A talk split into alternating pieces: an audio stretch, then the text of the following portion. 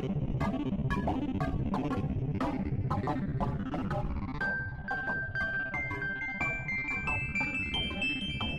och varmt välkomna till Akademipodden. Podcasten som uppstår då och då med tvärvetenskapligt grepp på allt från populärkulturella företeelser till eviga frågor som tiden till exempel. Med ledamöter ur Sveriges unga akademi, våra mest framstående yngre forskare. Jag heter Annika Moberg och här med mig har jag Christian Broberger. Hej! Vad forskar du inom? Jag är forskare i neurovetenskap på Karolinska institutet. Och Fredrik Bäckhed. Ja, eh, hej! Jag heter Fredrik Bäckhed och är forskare vid Göteborgs universitet. Inom vilket ämne forskar du? Eh, mikrobiologi och om hur tarmfloran påverkar oss i hälsa och sjukdom. Ja, och Örjan Karlborg. Ja, jag är professor i genetik på Sveriges lantbruksuniversitet. Och Helena Sandberg. Hej! Hej! Vad forskar du inom? Jag är docent i medie och kommunikationsvetenskap vid Lunds universitet. Ja, och vi är på akademimöte i Uppsala och har tillbringat dagen på SLU just. Örjan, det är din, ditt lärosäte. Kan du kort presentera det? Ja, Sveriges lantbruksuniversitet heter det ju och inte statens lantbruksuniversitet som man ofta brukar höra i radio. Så jag tänkte ta chansen och, och introducera det på det sättet. Och det är ju, jag korrigerar ja, så att det, allting blir rätt. Ja. Och det är ju ett universitet som är intresserat av att forska på de, egentligen hur man eh, utnyttjar eller nyttjar det som växer omkring oss. Djur, växter, skog och försöka göra nytta av det i samhället. Ja, och eh, på akademimötet idag. Christian, kan du berätta något mer om vad, vad som har hänt här idag? Ja, idag hade vi förmånen att få besök av eh, Torsten Wiesel som är vår vetenskapliga beskyddare i akademin. Torsten Wiesel är en eh, legendar inom mitt fält, neurovetenskap, hjärnforskning. Han fick Nobelpriset för sin forskning 1981. Och han besökte oss och berättade bland annat om hur slumpen har spelat in i hans forskning eh, Vilket är väldigt lärorikt och trösterikt för oss alla tror jag, att man kan få Nobelpris och börja med lite misslyckanden. Ja, hur kändes det att- presentera din forskning inom neurovetenskap för en Nobelpristagare i samma ämne? Ja, det, jag ska säga det är alltid, med tanke på den stora blandning av discipliner som vi har inom akademin så känns det alltid lite nervöst. Man kan få frågor av precis vad som helst, eh, vilket också är charmen med det. Men sen sitter man dessutom och pratar med en av de absolut främsta experterna i vårt ämne. Och det, ja, men Torsten är en väldigt eh, ödmjuk person så man behöver inte känna sig så nervös inför honom. Ja, vad säger ni? Visst är han inspirerande? Ja, jag tyckte det var väldigt roligt när han började prata om strukturen på universitet. Där vi i Sverige då har väldigt starka fakulteter och institutioner. Han pratade om hur bra det var på Rockefeller där han fick Nobelpris. Och att det just inte var upplagt på det viset utan det var enskilda forskargrupper som fick driva mycket mer och nyfikenhet och sådär. Det tycker jag är intressant att få den inputen utifrån. Både från någon som har då haft en framgångsrik gärning men även var med och lett de typer av organisationer som leder fram till det. Ja, ja Torsten var ju rektor för Rockefeller University i nästan tio år, tror jag. Ja. Det det är ju väldigt spännande att få träffa en sån framgångsrik och framstående forskare som är ganska okänd i Sverige tror jag för allmänheten. Eh, som har då lett stora organisationer internationellt och fått Nobelpris och varit väldigt drivande inom forskning. Och höra hur han ser på forskning och hur engagerad han är i forskning fortfarande. Och fast han har fyllt 90 är han ju skarp som 17. Ja. Mm. ja, det är fantastiskt. Med glimten i ögat. Glimten i Nu sitter jag och tittar på det här. Ja, jag förstår det. fina smörgåsar. Vi ska, Maten. vi, vi ska ju för övrigt prata om mat här idag. Ja. Ja, och gissas ännu ett matprogram kanske ni tänker då. Eller hoppas det är ett matprogram. Ja, nej, det kommer inte att vispas eller genomföras några som helst varmvattenbad idag. Eh, hur är det med er? Är ni generellt matintresserade? Ja. Absolut. Oh ja. Ja. ja. Helena, du forskar ju till och med delvis på mat. Ja. Eh, om reklam. Mm. Kan du säga någonting om det? Eh, ja, det, alltså det, det har ju, reklam är ju ett väldigt välbeforskat område någonstans och det finns ju otaliga studier som visar hur vi påverkas av reklamen och att vi påverkas av reklamen, vilket vi många gånger själva vill hävda att vi inte gör. Eh, och det investeras otroliga belopp i reklam och marknadsföring idag världen över. Sverige är faktiskt ett av de länder där man investerar mest per capita i reklam och marknadsföring, vilket man kanske inte tror. Eh, och väldigt mycket av de här reklaminvesteringarna går ju i reklam som handlar just om mat och dryck. Eh, och eh, en del studier som vi har gjort visar ju rätt så tydligt att väldigt mycket av den här då livsmedelsreklamen är ju reklam för den onyttiga maten och inte den nyttiga maten. Och om vi då vet att reklamen påverkar våra Eh, matpreferenser, matval och så vidare så är det inte så svårt att ta slutsatsen också att detta har en betydelse för, för vår hälsa och vår hälsoutveckling. Jaha, just det, du gjorde en forskarspaning på Vetenskapsfestivalen för mm. ett par år sedan mm. som hette det ska vara gött att leva lördag hela veckan. Eller ja, just det. Kan du berätta om det? Alltså det handlar ju om eh, godisifieringen av eh, samhället. Eh, och det, där gick vi utanför kan man säga eh, reklamsammanhanget. Det här med sötsaker som på något sätt har infiltrerats i alla aktiviteter, allt det vi gör och så vidare. Att, Eh, vi ska inte bara äta söta saker och unna oss det på olika sätt utan vi ska bära kläder med godis och muffins och sötsaker på och inredningsdetaljer utformas som eh, godis och, och eh, bakverk och så vidare. Så att vi ska ge oss hän och frossa i alla de här sakerna. Inte bara det att vi stoppar i oss dem och, och livnär oss och får näring av det utan också eh, symboliskt eh, på olika sätt. Man kan ha en säng till exempel som är utformad kanske som en GB-sandwich eller någonting sånt där. Ja. Helena, varför jag bara fråga, är alla människor lika mottagliga för reklam i samhället? Eller är det vissa grupper som är mer mottagliga i socioekonomiska grupper eller åldersgrupper? Eller är vi alla lika känsliga för reklam? Där finns ju inte ett rakt svar att ge, men det man säger är bland annat att när det gäller barn och unga så anses de vara mer skyddsvärda. Eh, och så är det ju i väldigt många olika sammanhang, men det man säger också är att de på grund av sin kanske då begränsade erfarenhet eh, har eh, sämre möjligheter att genomskåda Eh, de här eh, budskapen och förstå faktiskt vad avsikten och intentionen är. Eh, så därför har vi också i Sverige en, en lagstiftning som också skyddar barn, barn för viss reklamexponering. Men den, är, den börjar bli lite, vad ska man säga, förlegad den lagstiftning vi har. För medierna förändras ju hela tiden. Och den lagstiftning vi har gäller framförallt TV-reklamen. Ja. Men på internet så är det något helt annat som gäller. För det tänkte jag på var att i Göteborg finns det en studie som visar på att de socioekonomiskt starka delarna i Göteborg lever nio år längre i snitt än de socioekonomiskt svaga mm. områdena i Göteborg. Mm. Och det verkar vara väldigt kopplat till livsstil. Mm. mm. Så att om man då har mm. kanske en hög utbildning, att man väljer, att man kan se bortom reklamen och mm. välja nyttigare mat. Medan socioekonomiskt svaga grupper kanske har en tendens att välja eh, följa reklamen utan att tänka efter. Mm. Är det en generalisering? Alltså det där är ju jättekomplext någonstans. Det vi vet ju också är ju att människors medieanvändning och medievanor eh, och så, det eh, skiljer sig åt ju, och det är väldigt klassrelaterat. Hälsan är ju också extremt klassrelaterad och vi ser ju liksom de här gapen som finns där ju. Eh, och eh, någonstans är det ju så ju att med sämre kanske utbildning och så, så har du sämre möjligheter att, eh, att förhålla dig kritiskt till de här marknadsföringsstrategierna som blir mer och mer sofistikerade och svårare att genomskåda. Men det handlar också om sådant som vad du faktiskt har att köpa i fickan. Alltså vad, vad, kan du handla för sorts mat? Och där ser vi många gånger att det är ju den här kanske skräpmaten som är många gånger den billigare. Den är, och den finns tillgänglig framförallt överallt och vi har väldigt ont om tid också att laga mat idag från basråvaror och sådär och då är det istället processad mat vi använder.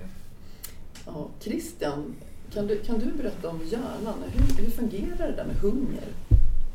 Alltså hjärnan eh, har man identifierat har ju områden som registrerar dels vårt eh, behov av mat. Eh, alltså till exempel om man eh, är gravid eller om man eh, har varit stressad. Eh, och samma områden registrerar också hur mycket energidepåer man har i kroppen. Har man, mycket, har man högt blodsocker, har man mycket fett i kroppen. Och där vägs det på något sätt samman den informationen till, tänker man sig, att styra hur mycket man ska äta och även hur mycket energi man ska för, eh, förbränna. Så att eh, de där två processerna orkestreras parallellt av hjärnan hur mycket man stoppar i sig och hur mycket energi man gör av med. Det här tycker jag är lite intressant att koppla. Så du säger att kroppen själv egentligen ska kunna reglera sin energibalans. Om man tittar, det som kommer från Lantbruksuniversitetet då, så har man sett särskilt till exempel på höns så är värphönsen otroligt duktiga på att reglera intaget av föda. Men det styrs av energiintaget och inte av proteinintaget. Så det är väldigt viktigt när man gör färdiga foder och blandar ihop en, en, en viss röra, att man har rätt balans mellan de näringsämnena som behövs. För att de är väldigt duktiga på att reglera då just typ hur mycket energi man tar in. Är det samma hos människor eller känner man av olika näringsämnen? Vet man det?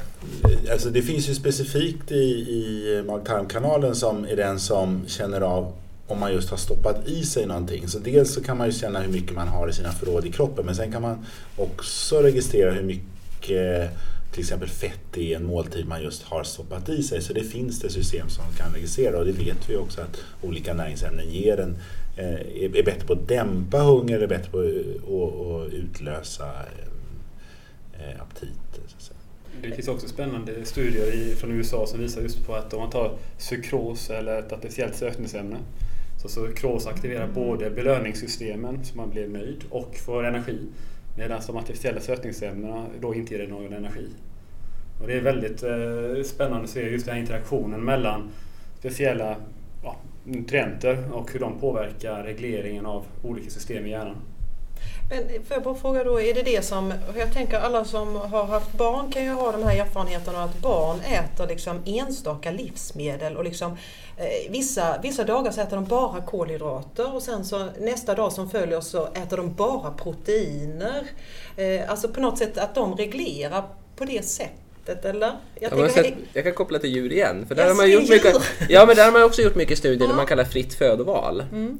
Så det är ju någonting som har varit traditionellt, att, att mm. de som höll på med utfodring då för djur gjorde färdiga mixer och så sa de att ja, men vi vet vad djuren ska ha så att vi tar och blandar så mycket energi, så mycket protein, så mycket aminosyror, salter och så gav man dem ett fullfoder. Och sen var det vissa som sa nej men det borde de ju kunna plocka själva. Då gjorde de så, då la de då olika näringsämnen i olika bytter.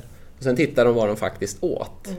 Och såg då ungefär som du sa, att de åt lite grann av det den dagen, lite grann av det av den andra och sen reglerade de väldigt, väldigt bra vilka behov man egentligen hade. Så det känns ju som någonstans borde det finnas i hjärnan och kroppen att man känner av att nu behöver jag protein, nu behöver jag energi, nu behöver jag salter.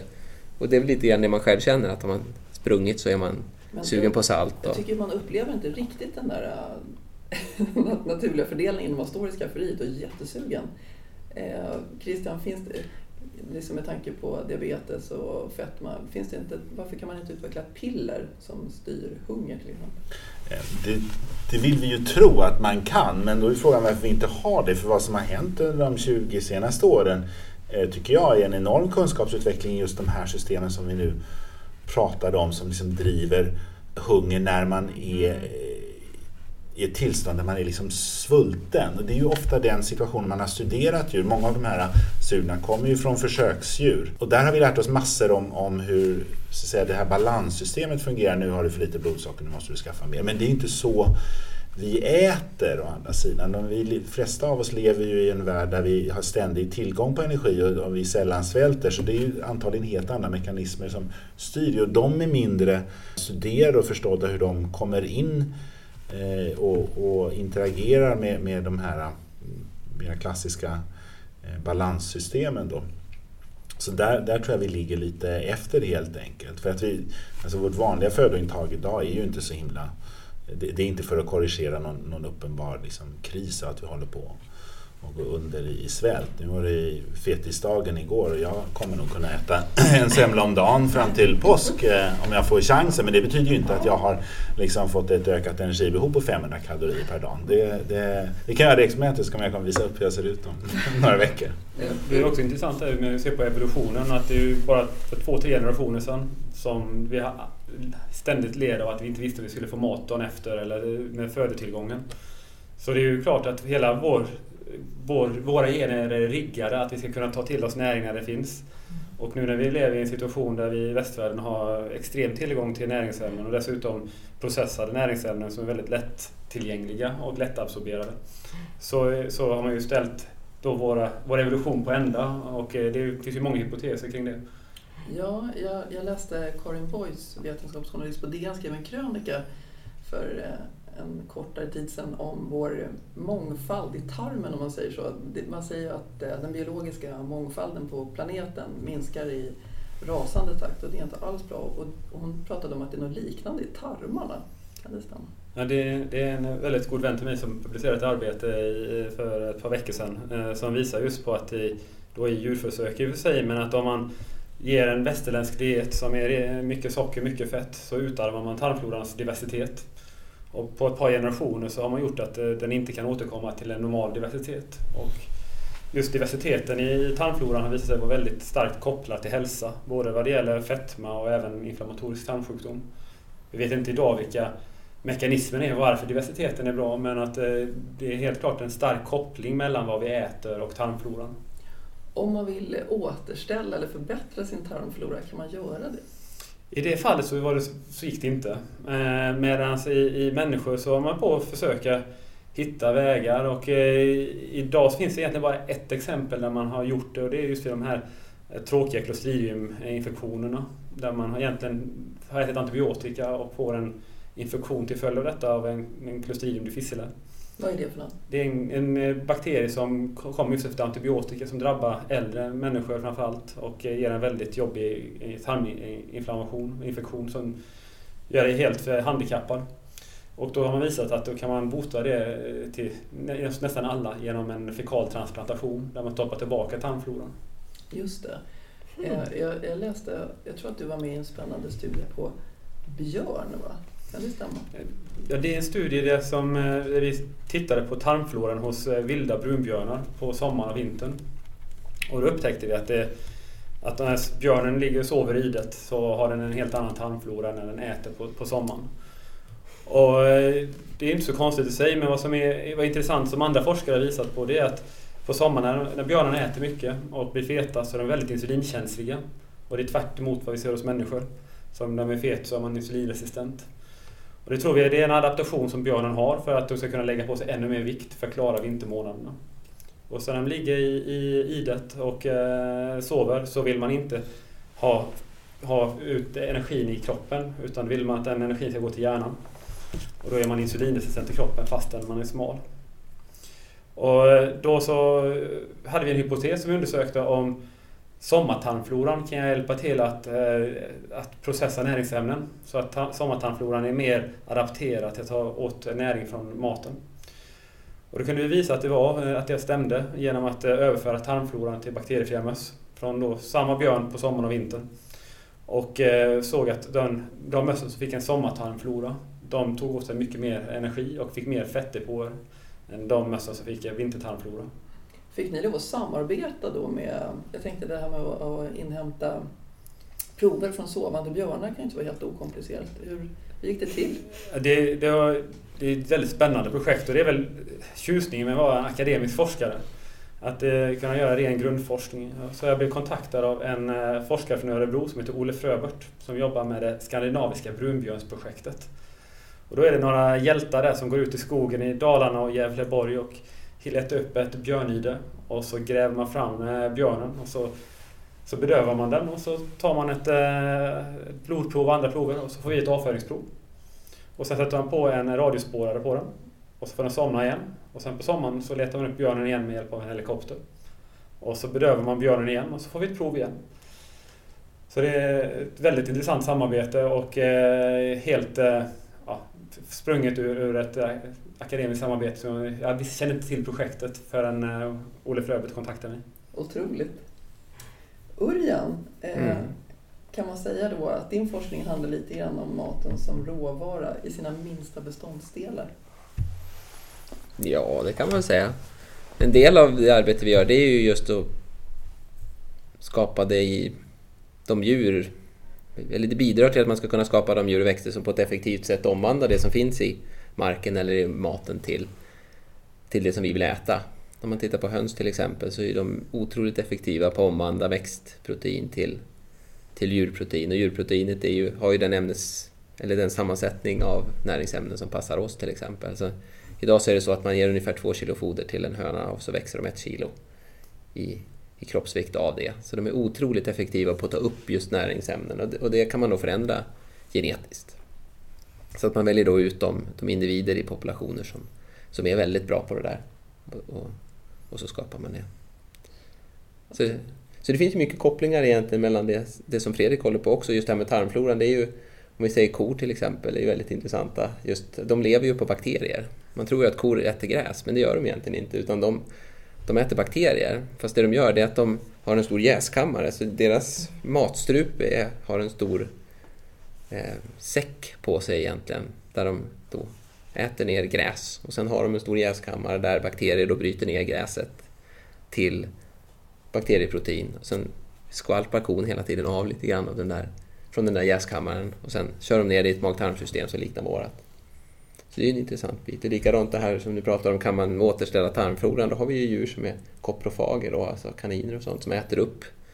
Så de har ju två, de har ju ett tarmsystem som funkar så, så att de kan välja två typer av avföring. En typ av avföring som är skräp och den andra den är en bra kombination av bakterier som de behöver tillbaka. Så att de, de, de som har små barn kan ju sitta och titta på deras kaniner och se att de har två olika typer av kulor och vissa av dem äter de upp och andra gör de inte. Så det finns ju i naturen också ett sätt att man liksom återställer sin tarmflora och återanvänder viktiga saker i, i systemet. Så det, Fredrik och jag har pratat om det innan, liksom hur, kan man, hur kan man jobba ihop just det här att gå över olika artgränser och se de anpassningar som man har gjort av mag-tarmsystemet efter olika livsförutsättningar. Liksom det, det tyckte jag var rätt så fascinerande när vi läste just djurfysiologi, att det finns så otroligt många olika sätt som djuren ser ut på insidan beroende på exakt vilken föda de ska ha. Och det är ganska häftigt, man kan klassificera djuren, man kan titta på tarmfloran och så kan man se om det är en köttätare eller en omnivor eller en herbivor, bara vilka bakterier de har. Ja. Så det är en väldigt stark koppling mellan vad du äter och vilka bakterier du har. Och det ser man även hos människor. Så på lång, på lång, om man undersöker under lång tid så får du en ganska små förändringar men tydliga förändringar i hur tarmfloran ser ut. Så om du äter mycket fibrer så har du viss sammansättning av bakterier och äter du mycket proteiner då har du annan sammansättning av bakterier. Men om man gör extrema kostskillnader så att du går från att äta en extrem eh, säg en Atkins diet till att äta en... Atkins, är det LCHF det? Ja, typ. Ja, inga, inga socker. Ja. Till att äta, eh, kanske vara vegan när du äter bara fibrer egentligen. Då så ser du extremt snabba och tydliga skillnader i tarmfloran på 24 timmar kanske, 48 timmar. Ja, då låter det som att man kan påverka den då. då. Du kan absolut påverka den och det som men det är de här svåra sjukliga tillstånden som svåra. Och så att du, antagligen så är det, det, man, det svåra är att, att hitta ett sätt där alla, där man kan ta, dra alla över en kam. Utan här kommer man nå väldiga individuella skillnader och hur man svarar individuellt. Så vi har gjort en studie där vi undersökt hur sockeromsättningen hos individer påverkas av ett, eh, av ett fiber. Och då kan vi, undersökte vi 40 personer. Och då hittade vi 10 som inte svarade alls och 20 som var mittemellan och 10 som svarade väldigt bra. Och då kan vi, tror vi oss kunna identifiera vilka som svarar genom att titta på vilka tarmbakterier de har.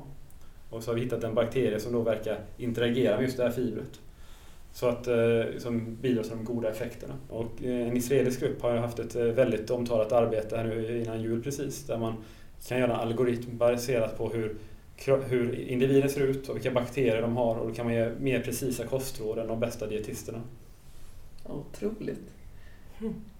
Jag, jag, tänker när jag hör på både Örjan och Fredrik när de pratar om det här med att, att eh, genom att studera det man äter och stoppar i sig kan man säga väldigt mycket om människan, vem de är och hur de mår. Och det går ju direkt att överföra också till vad ska man säga, mer beteendevetenskaplig, sociologisk eller samhällsvetenskaplig forskning där vi väldigt mycket säger också där att, att eh, du, är, eh, du är det du äter i mm. princip. Eller, eh, eftersom eh, maten säger väldigt mycket om vem man är som människa eller åtminstone vem man vill vara som en människa. Det vill säga att maten är ju ett språk i sig och används väldigt mycket för att styra intryck. Eh, och idag så går det ju knappt eh, att sätta sig vid en, en måltid utan att det är någon som tar upp en telefon och ska liksom, eh, ta ett foto på den här måltiden och nästan lite arrangera och rätta till ljusen och besticken så det ser riktigt bra ut och sen ska de ut på Instagram. Och det här säger ju någonting om eh, vem vi vill vara väldigt mycket.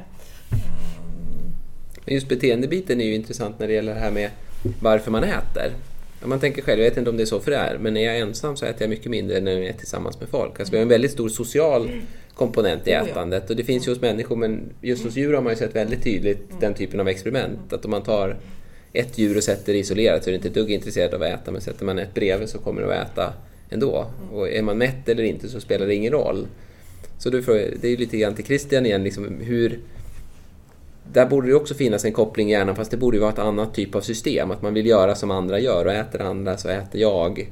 Och då blir det här sociala ätandet och lite grann reklamen plockar väl också upp på det att de äter något gott på TV, då vill jag också äta. Alltså, Ja, alltså det belyser det faktum att mat är precis så mycket mer än att, bara hålla oss vid en viss eh, energinivå.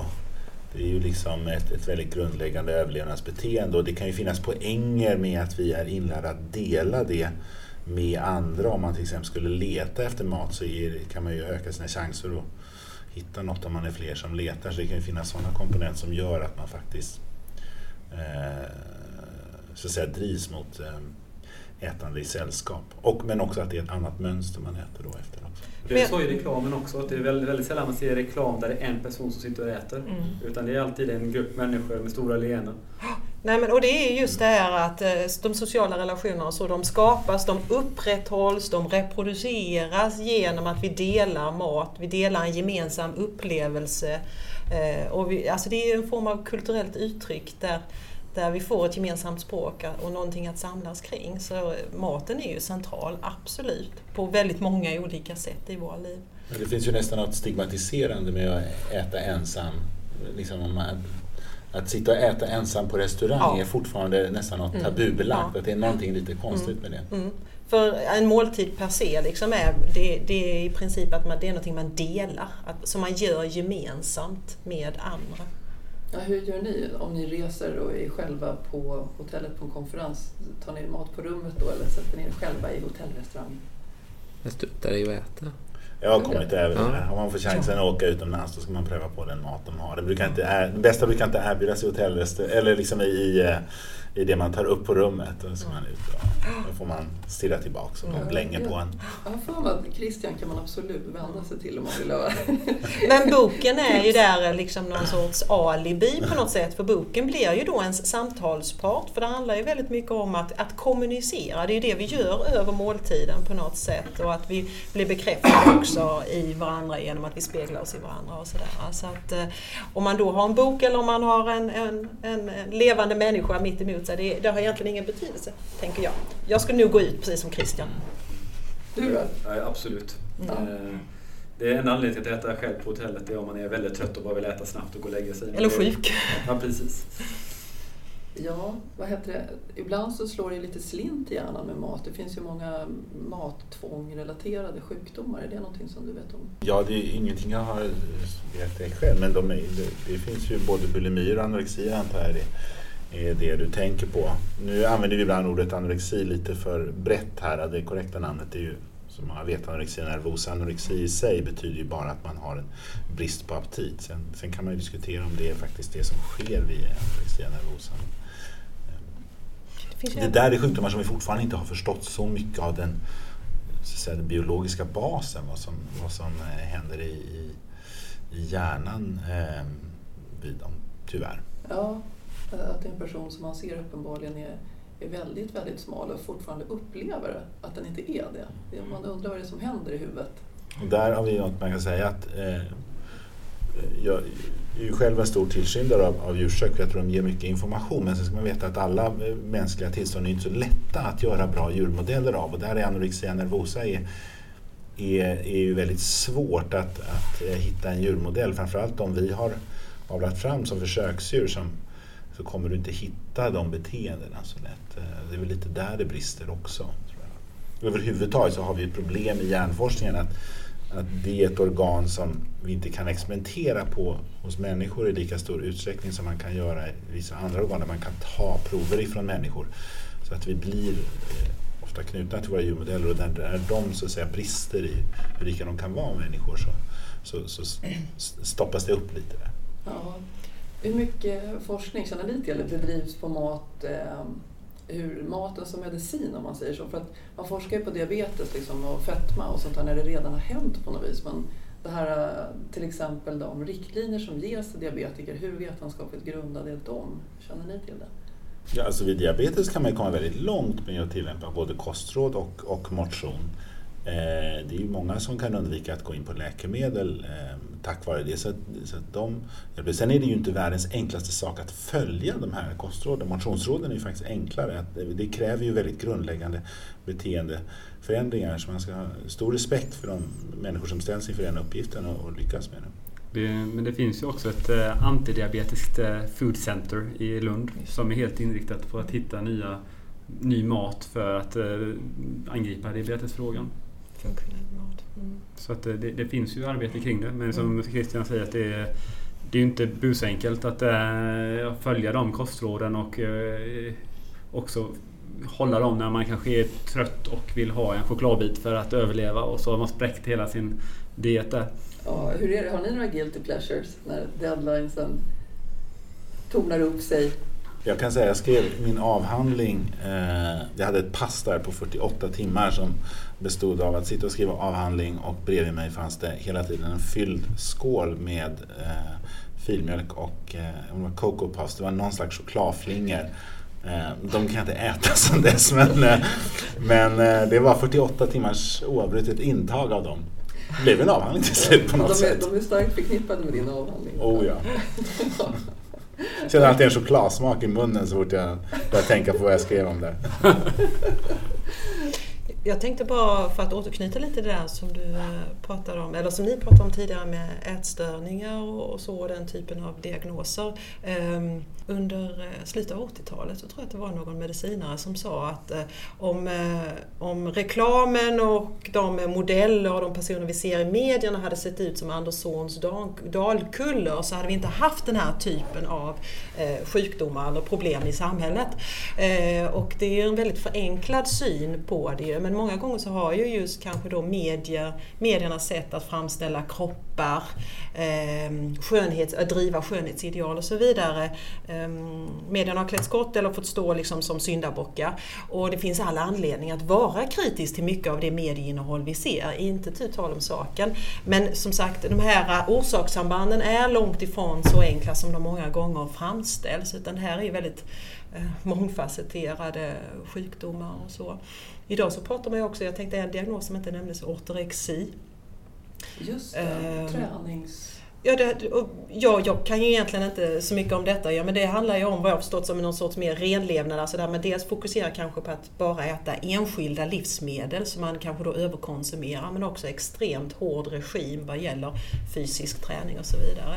Och någonstans kan man ju se detta som en del av, av hela det den här nya ideologin som man pratar om, hälsism, alltså hälsa som ideologi, ehm, där väldigt mycket handlar om att eh, att må bra eh, och att ha en god hälsa och det förenas då med framförallt att, att bygga kropp, Eh, att arbeta med kroppen, att träna hårt, att själv också ta ansvar för sin egen hälsa och hälsoutveckling. På något sätt kan man säga att hela livet nästan går ut på att eh, hålla döden på avstånd trots att vi på något sätt alla, alla går i en riktning. Det, är liksom, ehm, det finns ju inget annat slut så att säga.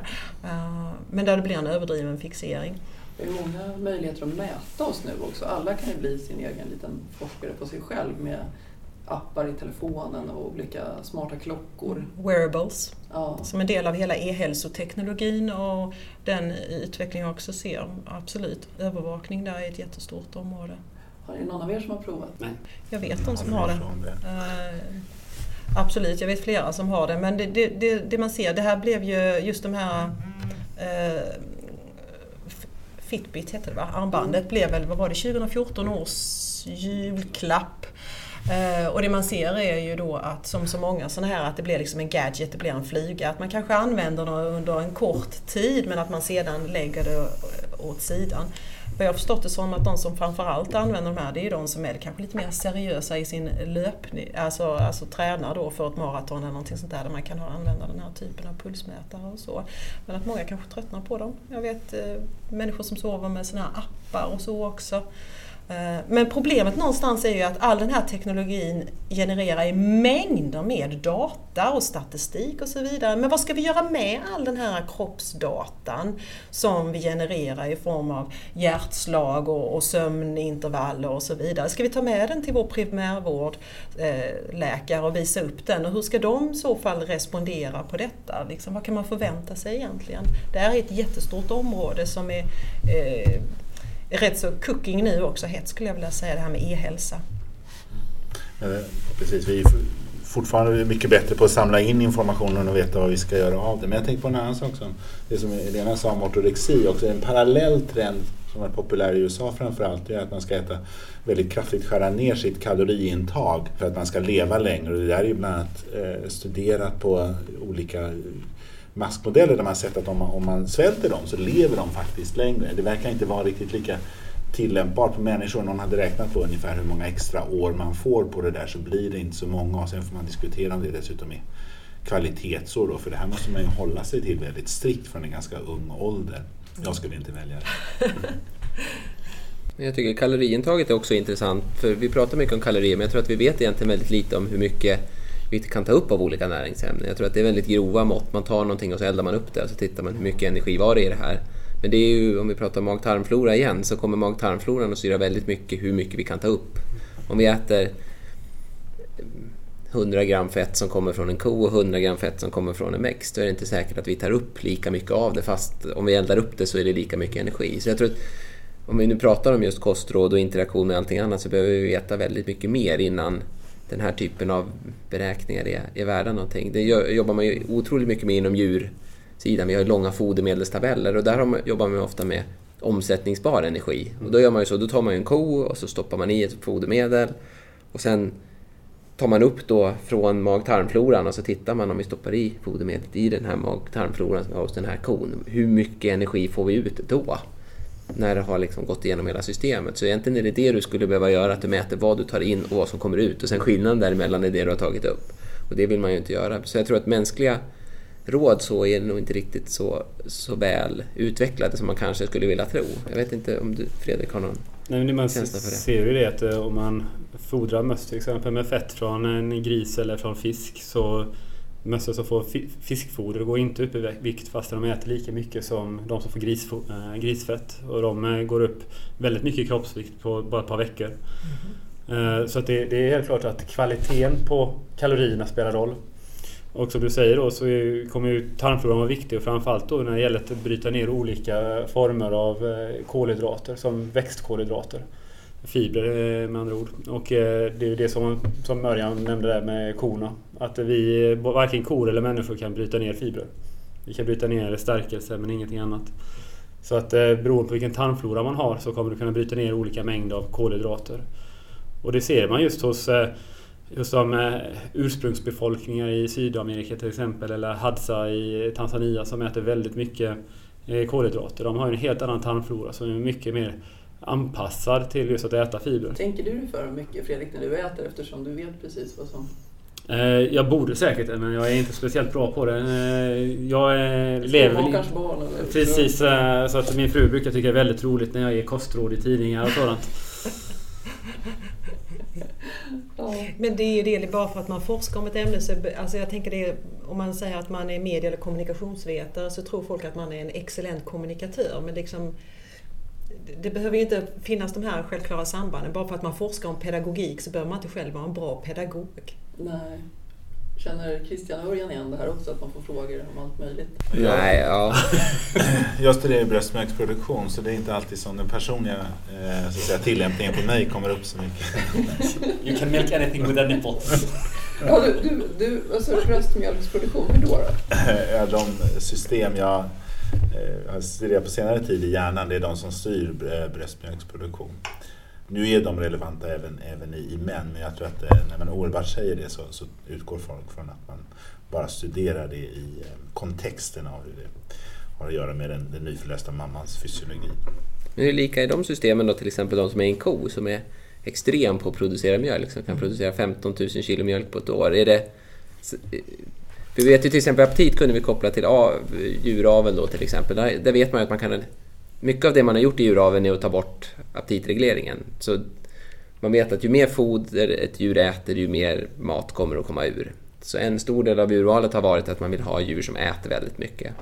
Vi jobbar med hönslinjer som är extrema på det sättet, där de ena inte slutar äta och de andra inte äter alls. Och de är selekterade för att bli stora och små. Så där vet vi att det finns en tydlig skillnad och jag tror att man kan lära sig saker där hur mycket tittar man på det? Om du studerar bröstmjölksproduktion i människa, jämför du då med sådana modeller där man vet extremt mycket om just produktion av mjölk, som kor till exempel? Ja, jag har försökt läsa på det. Nu ska jag säga att vi studerar egentligen de celler som styr de celler som styr bröstmjölksproduktion, så att vi är ganska långt ifrån att studera själva fenomenet som sådant. Men, men det är en intressant litteratur för oss att, att ta del av. Och då har jag funderat, det tog mig ganska lång tid när jag insåg att herregud, här finns ju möjlighet för tillämpningen på just eh, mjölkproduktion i kor också. Men då läser jag på och då visar det sig att att eh, även om man vet så att säga, mycket vad som styr mjölkproduktion så vet man inte så mycket i de stegen innan. Det är en ganska lång kedja av celler som styr celler som styr celler. De verkar inte vara, vara så kända. Vad man vet är att det är hormon som hos människor styr eh, eh, mjölkproduktion som heter prolaktin. Den rollen verkar skötas ganska mycket av tillväxthormon istället hos, hos kor. Sen har de ganska liknande regleringsmekanismer. Men jag tror jag har hört dig siffrorna någon gång hur mycket mer mjölk vi får av en ko nu än vi, än vi fick förr i tiden. Det var ganska hisnande. Ja, jag kan inte säga att jag kommer ihåg men, men man vet ju att extravärdet man får i, i djuraveln från ett års djuravel, det motsvarar all, vad var det, topp 10 blockbusters när det gäller läkemedel i USA eller någonting sånt. Så det är ett enormt värde i, i just den här förändringen man kan göra. Men jag tror även om man är intresserad av att förstå mjölkproduktion så finns det en väldigt stor variation då, mellan olika till exempel koraser eller annat där vissa är avlade för att producera extremt mycket mjölk och andra inte. Även gris, man tänker inte på det, man tror att grisar är ju för att producera spädgrisar och kött. Men en, en sugga producerar mer mjölk i förhållande till sin storlek än vad en ko gör. Så de producerar otroligt mycket mjölk, så man har sett att de bästa spädgrisarna får man om de får mycket mjölk av suggan. Mm. Suggan har ju då kanske, jag kommer inte ihåg hur många spenar hon har, men hon kanske har 16 10, 12, 14, 16 ja, spenar.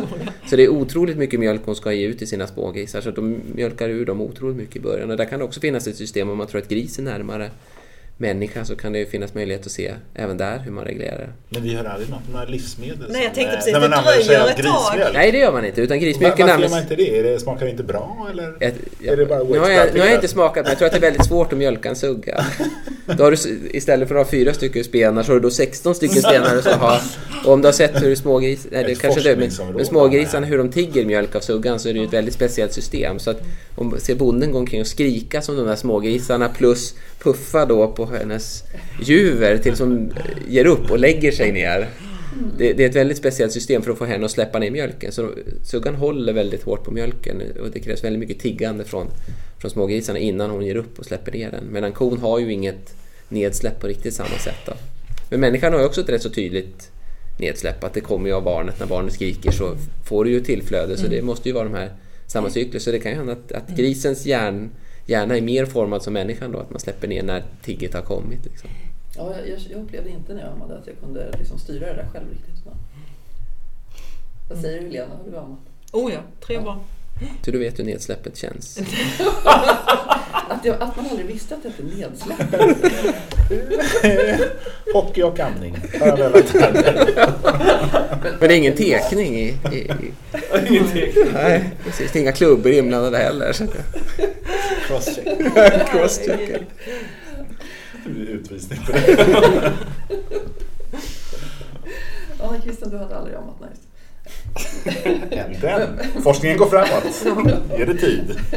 Men hur är det med semmeltesten i år då? Du behöver ju inte nämna någon särskild konditori kanske, men hur är det med semmelwraps? Eh, ja, jag och en, en kollega i akademin, vi har ju tagit oss an detta varje år och försöker eh, hitta bra semlor. Men vi har hittat lite bubblare. Vi har ju mest rört oss i Stockholmstrakten. Vi känner att vi behöver ta det här på en nationell nivå förvisso. Men jag tror vi har väl testat ett par sex, sju hittills. Men det är, inga, det är några få som har tangerat toppbetygen. Det har varit ganska stor besvikelse. Vi, vi tycker ju inte att de här eh, nya, lite mer aparta formerna egentligen får vara med och tävla, raps och sånt. Vi tycker det ska vara en traditionell semla för att de ska kunna vara jämförbara. Vi har ju ett väldigt vetenskapligt perspektiv på det. Mm, alltså, det, ja, de tävlar i olika kategorier, och bulle och grädde och mandelmassa och sådär. Men, men det här med mandeln i grädden, är det en klassiker? Liksom, eller? Eh, mandeln i grädden är ju en, eh, en styggelse i att det är väldigt modernt. Sen tycker jag det är ganska gott men det, det får man inte blanda in i, om man ska ha ett strikt vetenskapligt perspektiv så får man inte låta sig förledas av att man tycker det smakar mums. Det är en separat sak. Är det så? Ingen känsla i forskningen alltså? Men hur är det, ingår hetvägg i er bedömning? Nej, det här, här det, det doppas inte i varm mjölk här. Ja, för den ska ju serveras i varm Mm. mjölk. Det blir liksom en helt annan kategori. Då måste man äta två av varje semla, en med varm mjölk och utan mjölk. Och eh, någon, någon gräns finns det även för vår kalori. Det finns ju någon plats där det inte går att pressa ner mer i magen. Ja, jag förstår. Allt för vetenskapen förvisso. Notera att det fanns en semmelsmoothie nu också. Eh, ja. Den var, kändes ju lite väl... Eh, Men är det inte det man Exotisk. får när man går på de där Starbucks så det bara liksom växer upp med grejer? Det är väl i princip som en semmelsmoothie? Ja, semmelsmoothien är ju helt enkelt att man tar, precis, man tar en semla och bara stoppar ner i en blender och så får Med man hälla på lite. Det är varm mjölk till Ja. också ja. det är en hetvägg. helt Det är en hetvägg som är mixad? Ja. Jag ska säga, vi Ah. upptäckte ju till vår... Eh, eh, det var lite svårt för oss att erkänna det, men vi åt faktiskt, eh, jag och kollegan här, eh, semmelglass häromdagen. Och det var faktiskt en fullträff. Den, den smakade mer semla än många av de traditionella brödsemlor vi har ätit. Så att, eh, det är möjligt att den innehåller faktiskt någon slags topplacering fast utanför tävlan. Men var det liksom som en GB-sandwich då? Liksom? Nej, det var en kula helt enkelt. Där man bara hade gift ihop alla smakerna på ett väldigt... Det fanns till och med, tror vi, små brödbitar i den. Men de var väldigt mikroskopiska men det funkade väldigt bra. Hedersomnämnande också. Hedersomnämnande. Ja, hörni. Jag tror tiden börjar rinna ut. Eh, Jag ska också ge ett tips. Vi medverkar på Vetenskapsfestivalen på lördagen i Bältespännarparken med våra aktiviteter Forskarspaningar. Bland annat Christian, Helena och också blir det runda bordsamtal på temat för tävlingen Prisfrågan som vi arrangerat. Och frågan var Vad är en tanke? Så varmt välkomna dit. Eh, Men nu så säger vi kärt tack till er som lyssnar. Fortsätt med det. Och tack också till Christian, Fredrik, Örjan och Helena. Hej då! Hej då!